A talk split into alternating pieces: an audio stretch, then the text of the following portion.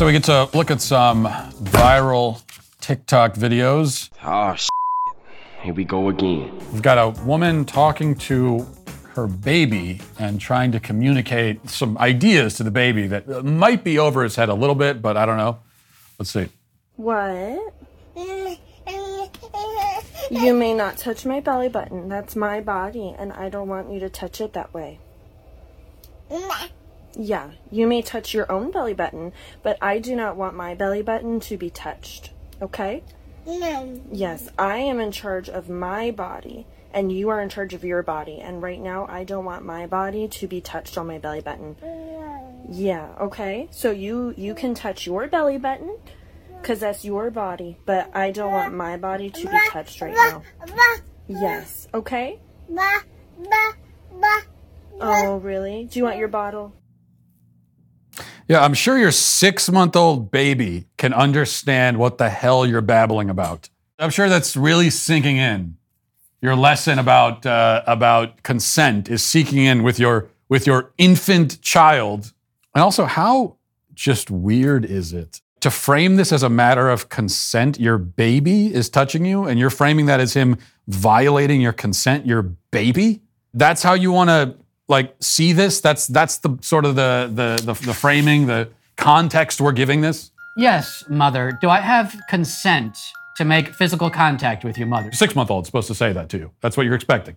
These people are such freaks, absolute freaks. And I see, I feel so bad for these kids. I can only imagine what's going to happen as that child gets older. I take my kids to protests because I want them to learn to use their privilege for justice. I let them wear what they want and go to drag queen story hours because love is love, all humans are valid, and gender is a social construct. I ask if they want hugs because I need them to know that they have consent and control over their bodies and that no means no.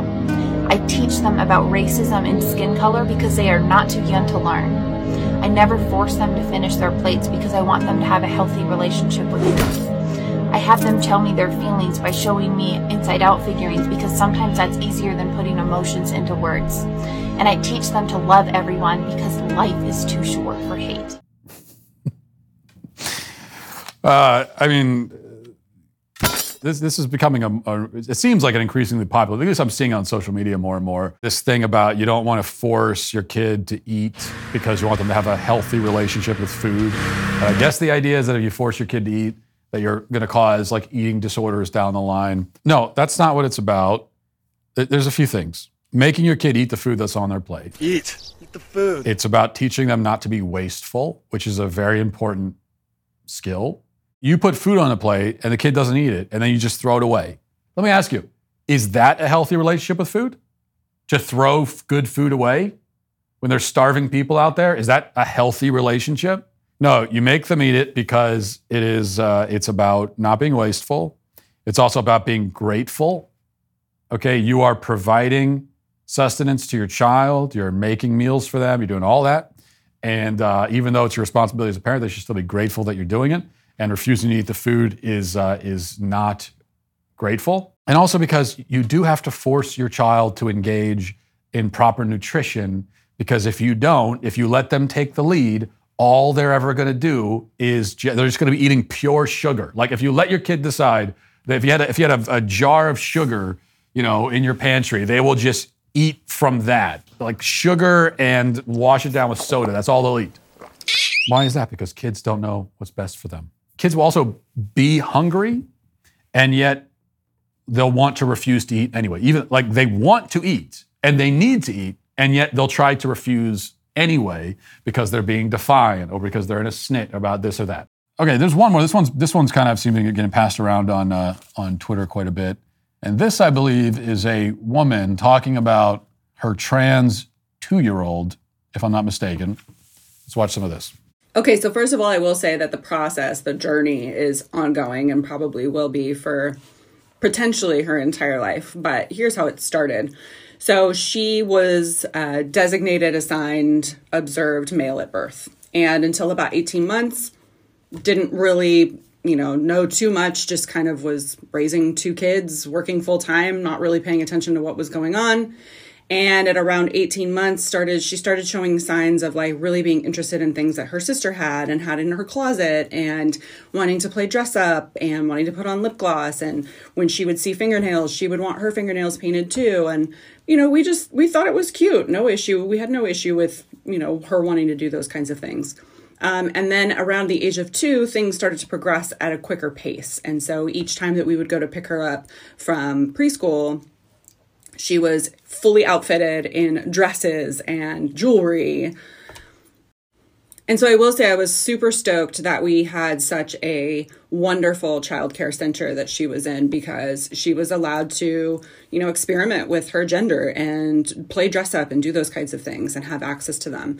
So when I would go to pick her up from preschool, like I said, she would be dripping in, you know, just jewelry and clicky shoes and all kinds of stuff. And getting her to take that off to go home was usually a pretty gnarly struggle. Uh, and then pr- around the age of four, she started wanting to wear like leggings and headbands. She had this one headband she was completely attached to that she felt I I look back on it now and think to myself, gosh, I wonder when she put that that headband on, she thought to herself, people see me for who I am. No one's going to misgender me now. Um, and so it, it progressed. It just kept moving in that direction with more and more things that started showing more and more signs. Um, she would say, when I wake up tomorrow, I'll be a girl. And we were kind of like, oh, okay, yeah. And my husband and I would be like, we gotta, we gotta figure this thing out. And so kind of for that final test, my husband decided, you know what, we're going to figure this thing out. We're, we're going to we're going to tap into this and see what happens. So he said, you know, I'm going to coach a T-ball team and I want her to be on it. And so I was like, all right, let's do it. Well, that didn't go over so well. She not only hated T-ball, she hated the uniform, she hated the hat. Oh, we okay. found everything in the trash multiple times. Well, if he hated T-ball, then he must be a girl. There's no other explanation. Obviously, that was the final, right? That's when they knew. That was the final test because there's no way a child could not like T-ball unless they're a girl. Turns out all my kids are girls because none of my kids like T-ball. Even the kids that are playing T-ball don't like T-ball. They're that's why they're not interested in it. I didn't like T-ball either. But okay, well, I guess I'm a woman then. This is a weird way to find out. I didn't I never thought I'd find out this way. But you know, that's not, not the worst thing in the world. That means I can't be criticized anymore. I'm uh, you know, I, I have more victim points than I ever thought I did. I have so much contempt for uh, these people. The parents are the worst. She is an evil, despicable woman. I will continue to say w- w- people like this should be in prison, life imprisonment, you know. And I'm not satisfied with anything less than that. Life in a cage for this monstrous demon is what she is. Because she wanted her child to be trans, and uh, hell or high water, she was going to get it. Because she wants her kid to be a fashion accessory for her. And she will destroy her son's life to do it.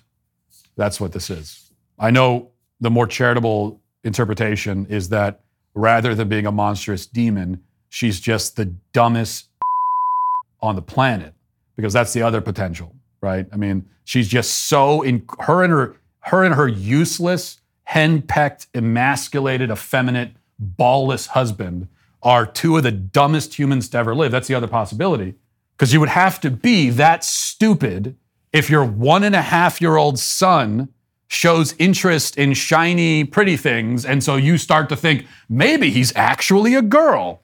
And then your, your little tiny son says, I'm going to wake up as a girl tomorrow. And their response is, Well, I don't know. What, gee, I don't know how to, what to say about that. Here's what you say to that Oh, no, you're not. Son, you, you'll, you'll be a boy tomorrow because you're a boy. End of conversation.